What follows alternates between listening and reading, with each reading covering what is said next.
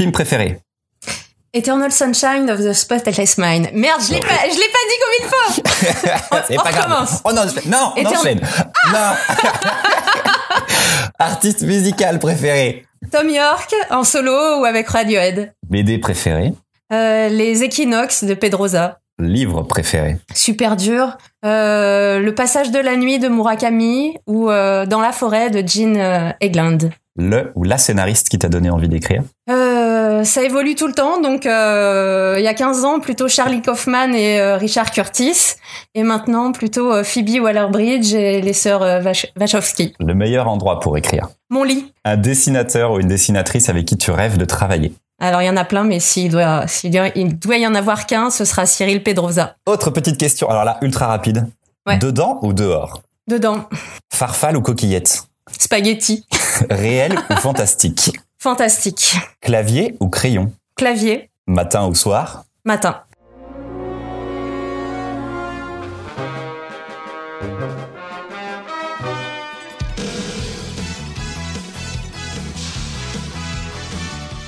Cet épisode a été enregistré confiné, chacun chez soi, et cela entraîne une qualité sonore plus déceptive que d'habitude. Mes excuses pour cela, mais être bloqué chez soi n'est-il pas le moment idéal pour converser avec une scénariste? Pour ce nouvel épisode de La Recette, le format d'interview du gaufrier consacré aux scénaristes de bande dessinée, je reçois Véro Caso. Scénariste d'abord pour l'audiovisuel, elle s'oriente vers la BD au début des années 2010 avec Et toi, quand est-ce que tu t'y mets? Deux tomes de gags à la page sur la décision de ne pas avoir d'enfant. Puis viendra Betty Boob, un récit muet sur une femme qui se reconstruit grâce au burlesque après une ablation d'un sein. Et peu de temps après, Les Petites Distances, une histoire d'amour fantastique. En 2020, elle publie le premier tome d'Olive, le début d'une saga sur le quotidien d'une ado et son monde de rêverie pas si irréel. Avec Véro, nous allons parler des bouts d'elle qu'elle place dans ses personnages, de l'écriture qui ramène à l'intimité, mais ouvre au monde, du fantastique qui s'émisse dans la vie réelle. Bonjour Véro Salut Christopher. Ce serait étrange de pas parler de cette situation de confinement. On est au milieu de la deuxième semaine, le 27 mars, quand on enregistre. Comment ça se passe pour toi? C'est assez étrange. Euh, ça change pas grand chose à ma vie puisque de toute façon je travaille toujours chez moi la plupart du temps euh, à l'intérieur, mais quand même ça change en même temps tout parce que la situation est tellement incroyable que moi j'ai du mal à bosser, je suis accro aux réseaux sociaux, j'ai vraiment beaucoup de mal à décrocher. euh, pas des informations vraiment, mais en tout cas du, de mes relations avec les autres. Et, et du coup, bah, pendant dix jours, j'ai vraiment eu beaucoup de mal à, à travailler. Maintenant, ça y est, je commence à sortir un petit peu de mon état de sidération et, et à reprendre un rythme normal. Est-ce que tu es capable de dire si ça va avoir un impact sur ton écriture? En tout cas, euh, j'ai l'impression que ça en a un aujourd'hui. Euh, moi, j'ai vraiment l'habitude de d'écrire de la fiction, de me réfugier dans mon imagination. Et la, enfin, la situation actuelle est tellement, euh, j'ai l'impression qu'on a tellement dépassé la fiction que j'ai presque besoin de faire l'inverse et de, revenir à quelque chose de plus réel. Et, et surtout, en ce moment, j'écris des choses qui me paraissent complètement euh, pas vaines, mais je me demande si ça a du sens, si c'est vraiment important de parler de ça aujourd'hui. Alors que certainement que ça en a de voilà de sortir de de cette situation, de de raconter des histoires un peu fantastiques, euh, probablement. Mais là, pour l'instant, j'ai du mal. Ouais, moi je trouve que ça en a plus que jamais du sens Oui. d'écrire justement sur ces Ah choses-là. Ouais, bah oui. Enfin, Ouais. moi en tant que lecteur, mais après j'imagine que pour ceux qui les font, ça doit être en effet une grosse remise en question encore plus forte. Euh, c'est pas mal le moment de l'introspection, ce confinement. On voit foisonner les envies d'écriture de beaucoup beaucoup de monde, sans doute pour se poser des questions sur ce qu'on vit, sur pour extérioriser. Est-ce que pour toi, c'est ça l'écriture, c'est sortir des choses que tu as en toi? Complètement. Oui. Donc, euh, en ce qui concerne l'introspection, euh, j'ai pas attendu le confinement pour le, le- pour, pour le vivre, mais euh, oui, je pense que oui, ça, ça ramène encore plus à, à l'intimité, et en même temps, je sais pas pourquoi ça ça ouvre à, ça ouvre au monde aussi. J'ai l'impression que ça nous relie encore plus. Allons là où tout a commencé, si tu veux bien. la première BD, ta première BD sort en 2011. Qu'est-ce que tu faisais avant et comment en es-tu arrivé à devenir scénariste? Alors, euh, en 2011, je pense que ça faisait déjà euh, peut-être une dizaine d'années que j'avais commencé à que j'étais scénariste, enfin en tout cas que j'essayais d'être scénariste, on va dire. Euh, j'ai après j'ai un parcours un peu particulier. J'étais pas très euh, pas très à l'aise à l'école. Euh, j'ai arrêté mes études très tôt et parce que je pensais que j'étais pas très douée à l'école. Juste, j'avais envie de travailler, d'être indépendante très vite. Et en fait, euh, je me suis très vite euh, ennuyée, ou on va dire, euh, disons que j'ai fait, j'ai fait euh, pendant dix ans, j'ai bossé, c'était pas très agréable. Enfin voilà, j'ai fait, euh, mais mais juste j'ai pris mon indépendance. Et ensuite, à 25 ans, j'ai tout repris à zéro. J'ai voulu, euh, j'ai j'ai passé mon bac en candidate libre et j'ai repris mes études. J'ai fait une formation de scénariste. Donc euh, voilà, j'ai vraiment euh, fait ça sur euh, sur le tard et au final, ça me convenait très bien les études, mais juste chez moi, à mon rythme, sans sans professeur, on va dire. Et là, oui, là j'ai eu vraiment, disons que j'ai toujours écrit, mais que je pensais pas du tout pouvoir en vivre. Et à partir de la trentaine, je me suis dit que je pouvais vraiment vivre de ce métier, de l'écriture. Et j'ai fait des formations, j'ai voilà, j'ai appris mon métier. Après, j'avais vraiment besoin de formation, moi, parce que je partais de loin, je partais d'un CAP, etc. Donc, juste pour prendre confiance en moi, j'ai eu vraiment beaucoup besoin de me former auprès des autres. Et c'était pas forcément pour devenir scénariste de BD, donc au départ? Non, c'était pour devenir scénariste de films et séries. Euh, Ce que tu as fait à un moment. Fiction audiovisuelle. Je les ai faites. Après, euh, j'ai été euh, souvent euh, rémunérée pour écrire des fictions et des, euh, des films, mais je n'ai eu aucun film porté à l'écran. D'accord. rien n'a abouti. Enfin, justement, ça manquait. justement, ça se concrétisait jamais. Parfois, je bossais des années sur un projet qui, au final, parce qu'on n'avait pas le budget, ne se faisait pas. Et j'en ai eu un peu marre de dire justement voilà je, travaille sur un film j'ai un projet etc et en fait euh, ça n'avait pas de sens pour moi. Et hum, c'est là que j'ai commencé à à me m'intéresser à la bande dessinée. Est-ce que tu étais déjà lectrice? Enfin est-ce que c'était évident d'arriver sur de la BD ou c'était quelque chose qui te parlait en tout cas? J'étais lectrice de BD depuis euh, peut-être 5 ou 6 ans. Je je lisais vraiment pas beaucoup de BD avant la trentaine. Et sûrement que en fait, ça c'était, enfin, il y a à peu près une quinzaine d'années, la BD s'est tellement ouverte. Il y a eu tellement de nouvelles, euh, de nouvelles manières d'écrire, de nouvelles narrations, etc. Je me suis beaucoup plus retrouvée là-dedans. Et, là, ça a commencé vraiment à me, à me parler personnellement pour mon, voilà, pour mon expression personnelle, on va dire. Mais... Ces albums-là, il y en a deux. C'est une série qui s'appelle Et toi, quand est-ce que tu t'y mets? C'est une BD sur la décision d'avoir un enfant. Oui. Et c'est déjà une personnage principale, ce qui sera un fil rouge sur tous tes autres albums. C'est pas faux. Est-ce que oh, tu vas pas me dire que tu n'y avais pas, tu l'avais, tu t'en étais pas rendu compte encore Pour les petites distances, je dirais que les deux personnages sont euh, sont égaux. Enfin, j'ai envie de les mettre à égalité. Mais c'est vrai que dans tous mes albums, il y a quand même une héroïne principale. Oui. Et c'était toi qui avais démarché la dessinatrice. Comment s'était fait le projet? Comment est-ce qu'on arrive sur une première BD Comment est-ce qu'on en arrive à être publié chez Fluide Glacial du coup à l'époque C'est ça? Oui, c'est ça. Euh, la toute première fois, c'est euh... ce projet parlait, partait d'un film que je n'avais pas pu faire et que j'ai complètement retravaillé en bande dessinée. Je me suis dit oui, en fait, c'est vraiment le bon. Euh le bon angle pour aborder ce sujet avec euh, humour et euh, parce que c'était quand même un sujet super tabou euh, de, de, se déclarer heureux sans enfant. Et donc voilà j'ai j'ai complètement réécrit ce, ce, projet en gag à la page et je connaissais absolument personne je connaissais absolument pas ce milieu et j'ai commencé à regarder des blogs euh, sur internet. J'ai j'ai vu le travail de de Maddy Martin et je me suis dit que ça pouvait correspondre à mon à mon propos et je l'ai contacté et c'est comme ça que ça s'est fait. Et, elle, elle a trouvé l'éditrice. Voilà. Ensuite, le, dossier est tout chez Fluide Glacial. Ça, c'était 2011. Et après, on te retrouve en 2017. Donc là, c'est le moment où tu es euh, en parallèle sur des écritures de projets de séries télé et de films, c'est ça? Alors, il y a eu quand même le tome 2 de Et toi, quand est-ce que tu t'y mets euh, En 2013, je crois ou 2012, mhm. j'ai vraiment un du mal avec les dates. Mais ensuite, en fait, euh, j'ai écrit euh, tout de suite euh, deux autres projets de bande dessinée. C'est juste que ça a été très très long euh, de, de, trouver. Bah, D'ailleurs, il y en a un qui est, qui est complètement tombé à l'eau pour l'instant.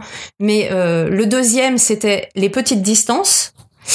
Et j'ai mis à peu près deux ans, je crois, à trouver un une dessinatrice. Et quand le projet a commencé, j'ai commencé à écrire Betty Boob qui est sorti avant les petites distances parce qu'au final, il a été un peu plus rapide à, à se monter, simplement. Donc si on fait chronologiquement sur les sorties, 2017, c'est là où moi je te découvre, donc avec Betty Boop chez Casterman. Mm. C'est une histoire muette. Oui. Mais ça raconte, je trouve, énormément d'émotions par le dessin et par ce que traverse la personnage principale.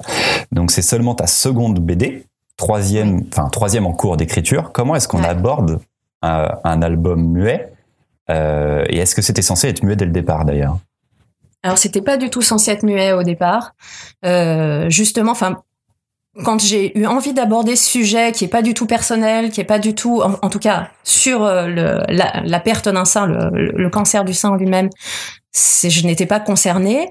Et euh, justement, mettre, euh, j'arrivais pas à le, à le, tourner comme il faut. Je, je bloquais, ça me paraissait vraiment lourdingue dès que je mettais des dialogues euh, et pas juste en fait, pas euh, pas vrai. Et à un moment, je me suis dit quand même, j'ai envie de parler du burlesque, j'ai envie de faire un, une histoire euh, plutôt drôle, plutôt burlesque aussi. Allons dans le burlesque jusqu'au bout et et, et, j'ai eu envie d'essayer de le raconter comme un film muet. Ça, et là, tu n'avais pas encore la dessinatrice Julie Rochelot à ce moment-là? Ok. Non.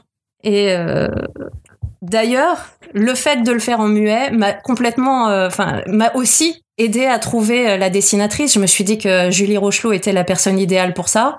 Et tout s'est débloqué en fait. À la fois euh, le récit, la narration, les idées sont venues toutes seules parce que voilà. En fait, on parlait, enfin, j'avais vraiment envie de parler de d'émotions et de du corps. Et sans les mots, voilà, les images sont venues euh, et les idées sont venues euh, vachement plus vite, mais beaucoup plus facilement. Et c'était beaucoup plus intéressant, il me semble, de le raconter euh, sous cette forme-là. Et est-ce que ça change quelque chose à la façon dont tu travailles avec donc ta dessinatrice? Le fait qu'il n'y ait pas de texte, est-ce que pour toi la relation est différente, l'écriture est différente? Euh, Je suis encore plus plus attentive à la lecture du storyboard.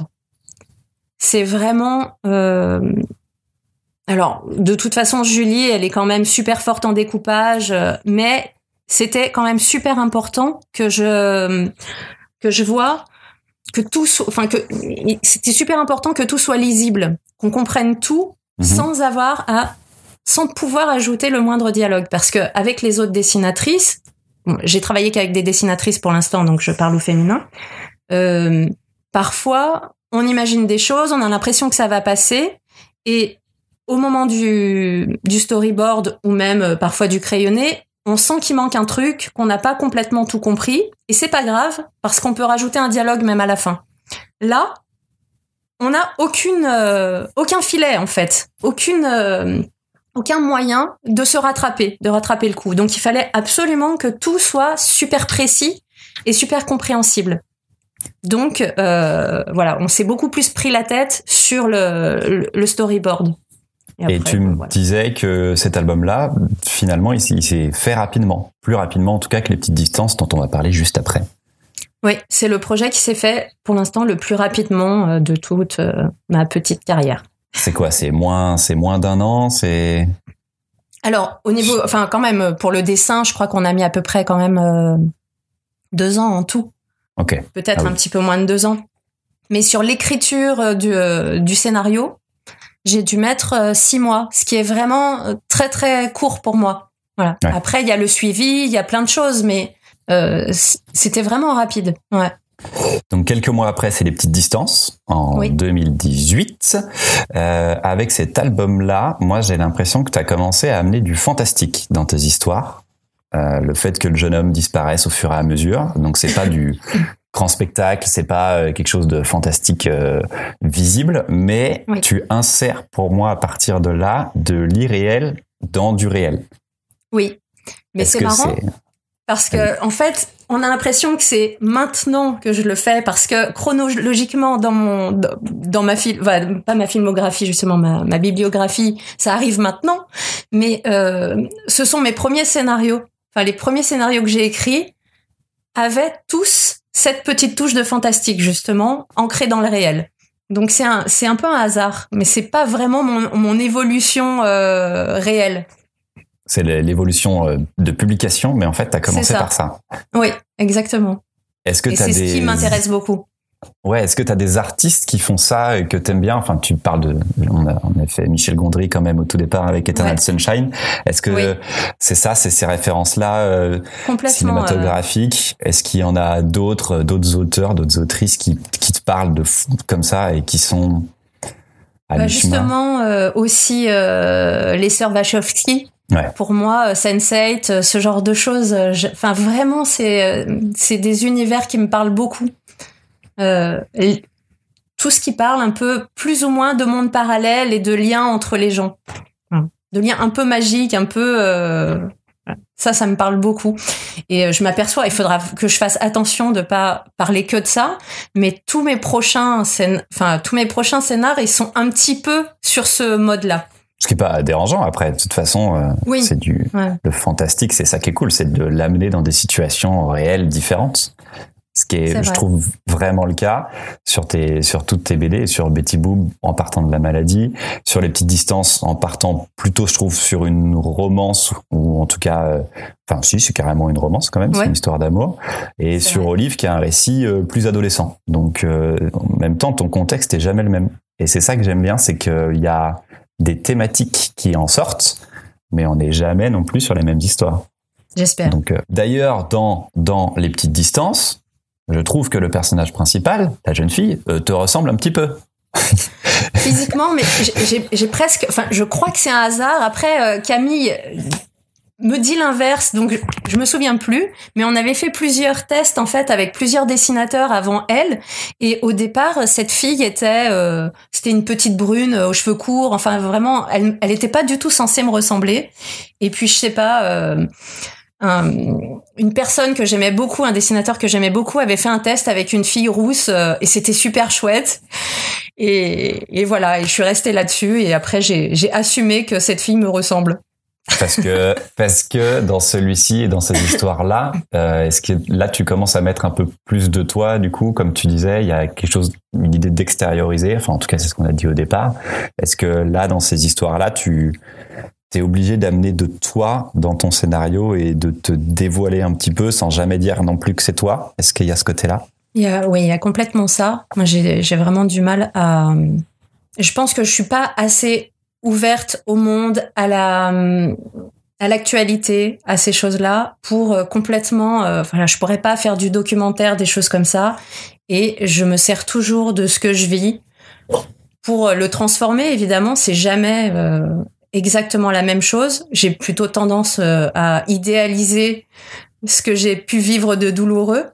Bah, c'est c'est voilà, c'est c'est quand même super agréable de pouvoir faire ça de, de s'inventer une, une, une, fin euh, meilleure quand on a euh, voilà quand on a vécu des trucs un peu douloureux ou euh, ou de se servir de, de, nos émotions aussi bien positives que négatives pour pour décrire nos personnages. Mais pour les petites distances par exemple, pour moi les deux personnages sont deux facettes de ma personnalité. La fille n'est pas forcément celle qui me ressemble le plus.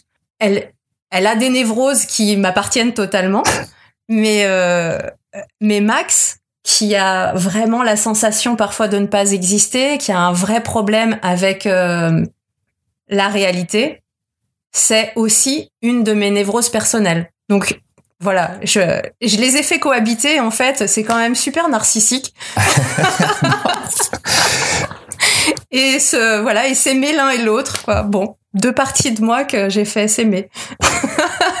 on n'est pas là pour juger, on est là pour comprendre. Oui, voilà. C'est ultra intéressant. Non, mais c'est méga intéressant parce que en tant que lecteur, moi après, je, on s'est déjà rencontrés, on se connaît. Je, je voyais dans, dans Léonie euh, pas, pas, mal de choses qui pouvaient être de toi, et j'aurais jamais pensé que Max en avait aussi, tu vois. Ah ouais. Mm. Donc euh, je trouve ça, je trouve ça assez cool et ça me donne envie de le relire à nouveau. Ah ouais. Mais Allez, on arrive en 2020. On arrive cette année avec la sortie du premier tome d'Olive, donc chez Dupuis. C'est prévu en quatre tomes. Mm. Et ben là, j'ai un peu l'impression que c'est euh, toutes les thématiques que tu aimes aborder, mais dans une, seule série, quoi. Donc on a une héroïne euh, à l'orée de gros changements dans sa vie. Là, il se trouve qu'elle est adolescente. Il y a de l'irréel qui se mélange au réel, avec cet univers fantastique euh, dans lequel elle euh, voyage ou en tout cas va de manière très régulière. Bon, je, j'y vois une possible, un possible début de romance ou des trucs peut-être à voir, j'en sais rien, entre des personnages. Et à nouveau, une dessinatrice pour t'accompagner eh ben, c'est pas mal tout ça quand même. T'as réussi à mettre beaucoup de choses dans un seul album. Comment est-ce que le projet est né? Est-ce que tu peux nous raconter le, le projet Olive, sachant que je, je, je crois savoir qu'il a été pas mal repoussé, qu'il avait pris un peu de retard et que ça a été plutôt long? En fait, ça a été plutôt long parce que euh, c'est mon tout premier scénario de scénariste euh, de fiction. Donc, je l'ai écrit il y a plus de 15 ans. C'est euh, très très difficile de monter un projet fantastique en France avec des euh, voilà des mondes imaginaires, des effets spéciaux. C'était pas du tout une bonne idée, mais euh, voilà cette histoire me plaisait. Je l'ai vraiment laissé de côté pendant peut-être dix ans. Donc euh, je l'ai pas travaillé pendant 15 ans. Hein. C'est voilà, mais je l'ai complètement transformé en décidant justement que ça allait parler d'une adolescente et plus d'une femme adulte, parce que la première version, c'était vraiment euh, des adultes qui, qui vivaient cette, euh, cette histoire. Et en le transposant, euh, enfin vraiment en, en changeant l'héroïne et, et, en parlant d'une adolescente, tout, de, tout est devenu beaucoup plus facile et plus cohérent aussi. Parce que justement, bah, cette période de changement, ce bouleversement, etc., était beaucoup plus crédible en tout cas. Est-ce que tu penses à qui va lire une BD quand tu écris? Est-ce que tu penses à des potentiels lecteurs ou lectrices ou est-ce que d'abord tu es la première cliente, on va dire, de tes histoires? Alors, je, suis la première cliente, mais euh, vraiment dans un premier temps, peut-être pour l'idée, l'idée, euh, l'idée de base, mais ensuite être scénariste, c'est vraiment aussi, enfin, j'ai l'impression euh, penser penser aux autres, penser au lecteur, presque plus que que le roman où on peut plus euh, s'épancher sur son son intimité, etc. Là vraiment, il ne faut pas que ça intéresse que nous et euh, nos deux trois amis proches. Il faut vraiment que ça parle à un public. Donc euh, et, rendre ça en fait, rendre ce qu'on peut vivre d'intime universel. Donc je pense toujours à ceux qui vont lire et encore plus en écrivant Olive Là, j'ai vraiment pensé, euh, c'est ce qui m'a euh, donné envie de le réécrire et qui m'a donné le courage de, le refaire. C'est euh, justement de me dire que ça pouvait intéresser un public adolescent et et que je pouvais intéresser les éditions Dupuis aussi avec cette histoire-là parce que voilà, c'est déjà très difficile d'être scénariste de bande dessinée il faut essayer d'écrire des choses euh, qui peuvent toucher un public et qui peuvent aussi toucher de bons éditeurs pour être parce que moi en plus je suis pas très productive donc j'ai vraiment besoin d'être euh, aussi bien rémunérée pour mon travail etc donc tout est pris en compte. Voilà. Et comment ça s'est passé avec la dessinatrice Lucie Mazel? Est-ce que tu es allé la chercher? Est-ce que Dupuis te l'a proposé on a, en fait, on a fait une liste avec mon éditeur euh, des personnes avec qui on, j'aimerais travailler et euh, et, qui pourrait potentiellement faire cette histoire. Et on s'est mis tout de suite d'accord sur Lucie Mazel. On lui a envoyé une première fois. Euh, non, on lui a rien envoyé. On lui a juste posé la question une première fois. De, de voilà, peut-être en deux lignes. Je lui ai proposé le projet en, deux lignes. Elle m'a dit non, euh, elle n'était pas intéressée du tout parce qu'elle pensait que c'était vraiment un projet jeunesse et et puis elle avait d'autres d'autres envies à ce moment-là. On se connaissait pas. Et puis après quelques semaines ou mois de recherche, je sais plus. Euh, on est vraiment revenu vers elle s'est dit non mais en fait elle serait elle serait super, elle serait idéale pour ce projet et euh, en fait on a eu une aide de d'une personne qui, qui bossait chez Dupuis, qui la connaissait et, qui l'a recontacté pour lui dire au moins lis lis le projet et puis tu verras tu verras après si vraiment ça t'intéresse pas. Et elle a lu le projet, et elle a trouvé ça super et elle a eu envie de le faire. Donc, euh, on a vraiment très bien fait, très bien fait d'insister. C'est le destin, c'est trop bien quand ça se passe comme ça. ouais. T'as écrit, enfin, as écrit maintenant donc cinq albums, euh, 7 ou 8 à venir avec Olive, et t'es allé sur mm. plusieurs années. Est-ce que quand tu écris, tu écris une seule histoire à la fois, ou est-ce que tu et tu arrives à te mettre sur plusieurs projets. Moi, c'est quelque chose qui me qui m'intéresse beaucoup parce que je, je me dis que ça demande une gymnastique du cerveau absolument incroyable de bosser sur plusieurs histoires. Est-ce que c'est de la façon dans laquelle tu travailles? Je peux bosser sur deux histoires, mais pas de la même manière. En fait, euh, quand je suis vraiment dans un, dans la première étape de création où il faut que je pense au déroulé de l'histoire, là, à ce moment-là, je, je peux travailler que sur une histoire et vraiment me, me concentrer sur elle. Une fois que ça c'est fait, que j'ai vraiment la base, je peux euh, je peux travailler sur deux histoires en parallèle pour le découpage, pour euh, voilà vraiment la sur l'accompagnement euh, dialoguer, etc. Là, je peux j'ai ma base, donc je peux travailler sur deux, deux projets en même temps. Mais euh, comme je te disais tout à l'heure, moi je suis vraiment très très peu productive, tout en travaillant tous les jours. Je j'écris, je réécris beaucoup, et du coup je je peux pas travailler sur de nombreux projets à la fois. C'est impossible.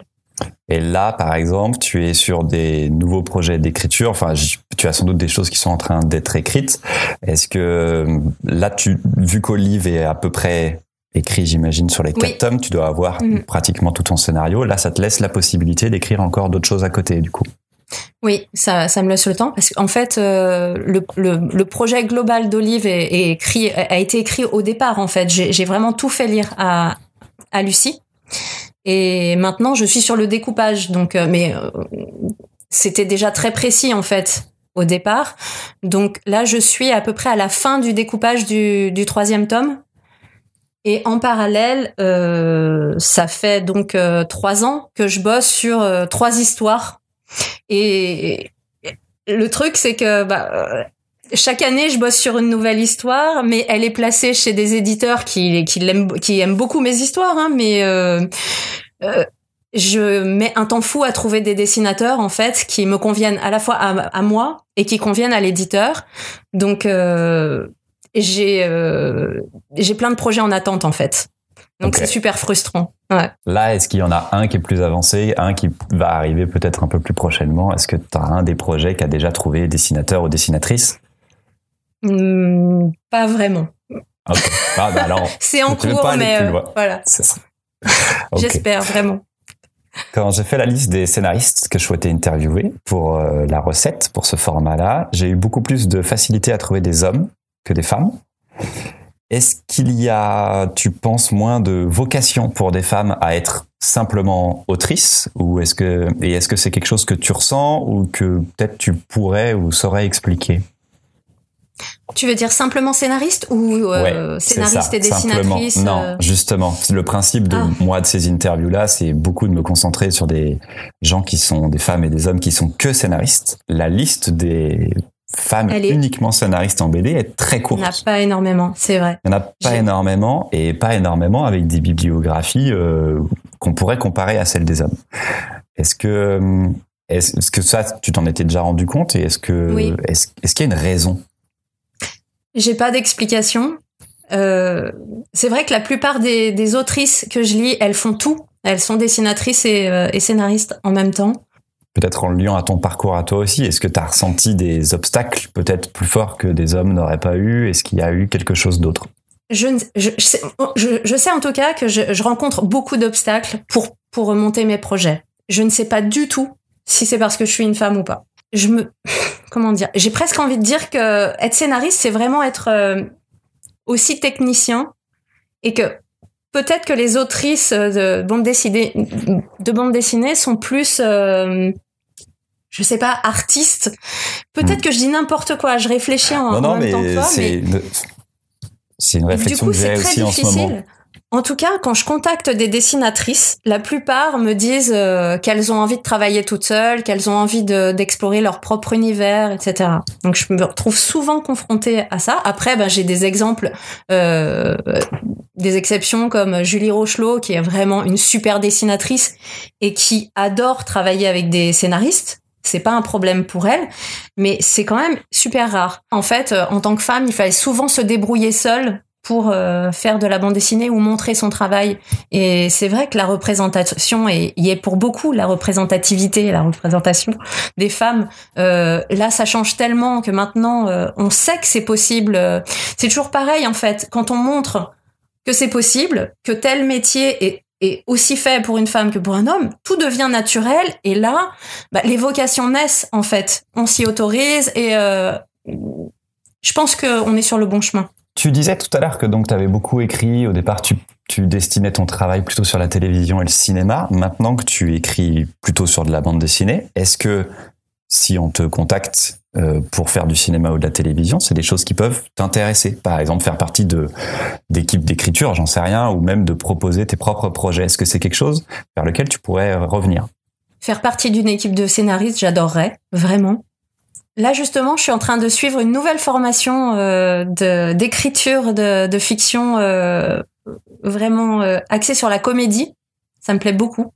Bon, elle a été reportée du coup à cause du, confinement, mais on était en plein dedans et j'écrivais une comédie avec dans un atelier en fait avec cette autre personne. Et oui, j'aimerais bien.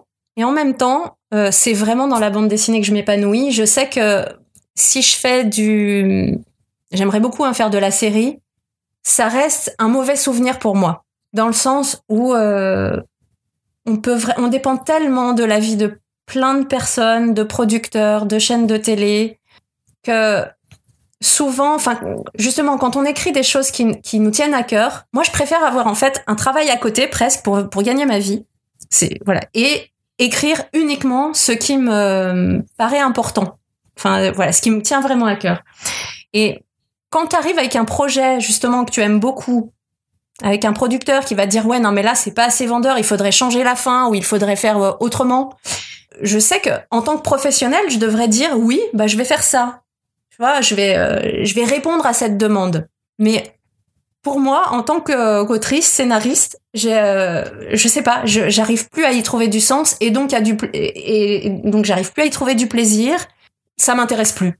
Tu vois, il y a un truc comme ça qui fait que, alors euh, peut-être que la pas du gain euh, devrait me me motiver un peu, parce que franchement, euh, enfin, oui, parfois je réfléchis juste à redevenir scénariste de de fiction aussi pour ça, pour essayer de gagner ma vie mieux que ça. Parce que là, si, si je me permets de rebondir là-dessus, tu viens d'en parler, est-ce que ta situation actuelle t'oblige à avoir un autre travail à côté? Euh, oui, ça m'obligeait à avoir. Euh, je l'ai perdu, donc là maintenant je suis juste dans, un peu en galère. Mais euh, pendant 15 ans, j'ai eu un, un travail. Euh, c'est peut-être un peu péjoratif de dire un job alimentaire puisque c'était super intéressant aussi. mais j'en avais vraiment besoin pour pour payer mon logement et pour vivre en fait.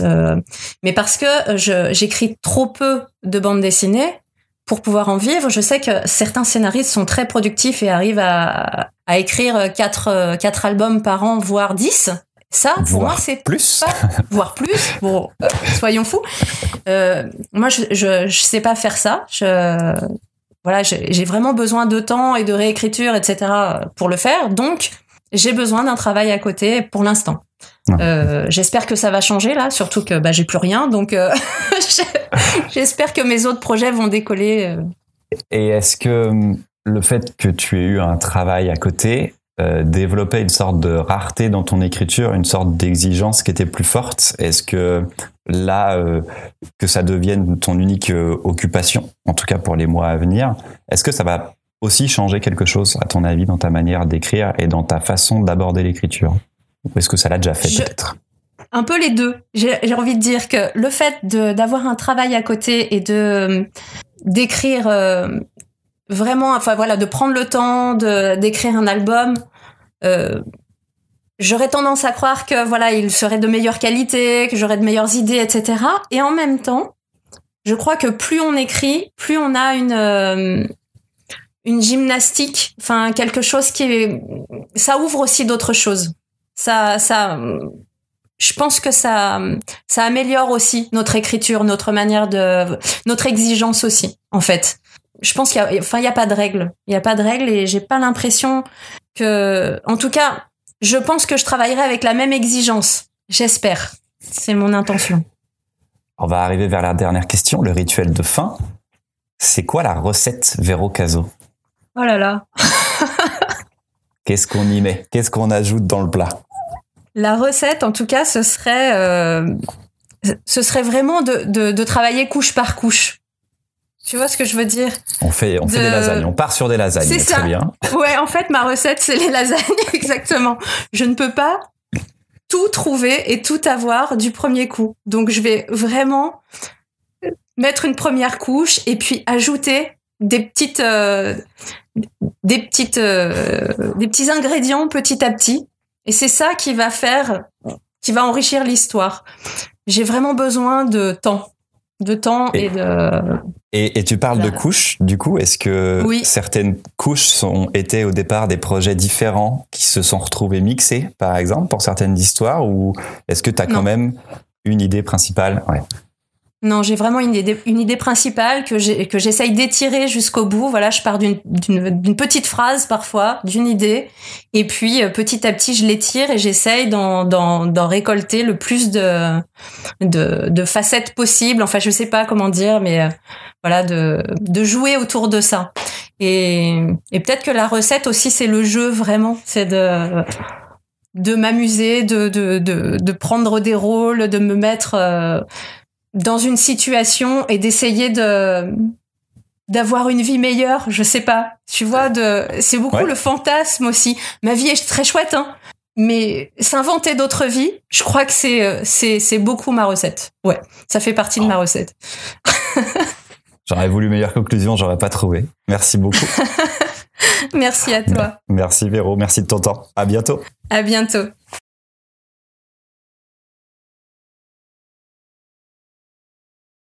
Je bois beaucoup. Je suis devenue complètement alcoolique depuis euh, le confinement.